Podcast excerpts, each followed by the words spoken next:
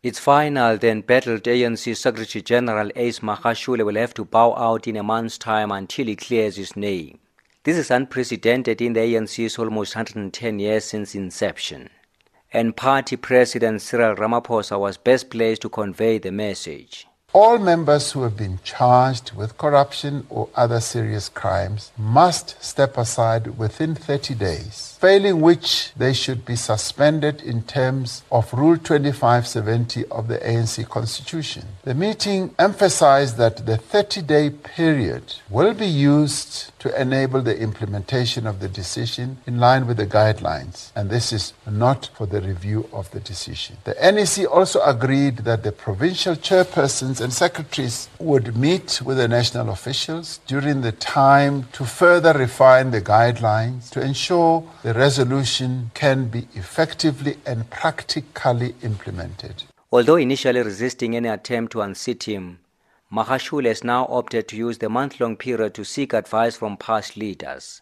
ANC welcomed the decision by the ANC Secretary General, Comrade Ace Magashule, to use this time to seek the counsel of past leaders of our movement, and the ANC supports our Secretary General in this effort. And it seems there will be no room to mount any fight back. The NEC called on all ANC members to rally around this decision and not to engage in any acts of indiscipline, including through mobilization or public statements that undermine the implementation of conference resolutions.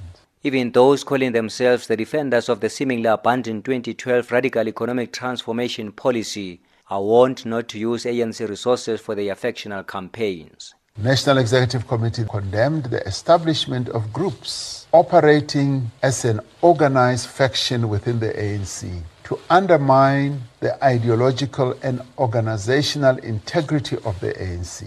The meeting agreed that no ANC member should associate themselves with or be involved in the so called RET forces. Furthermore, the NEC will not allow any member of the ANC staff to use the resources and premises of the ANC to hold meetings of the RET or any other faction.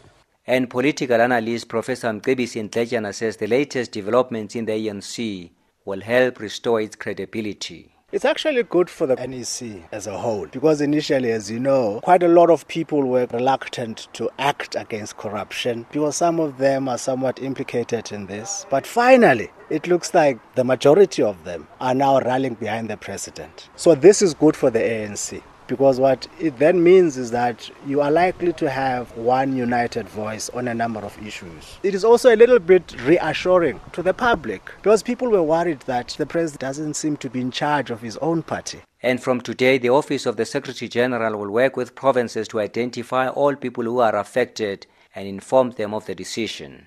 Some of the top brass of the ANC affected include Member of Parliament Bongani Bongo, KZN Deputy Chairperson Michael Mabuyakhulu, former eThekwini Mayor Zandile Gumede and Limpopo Treasurer Denim Caesar, among others. I am Tebu in Johannesburg.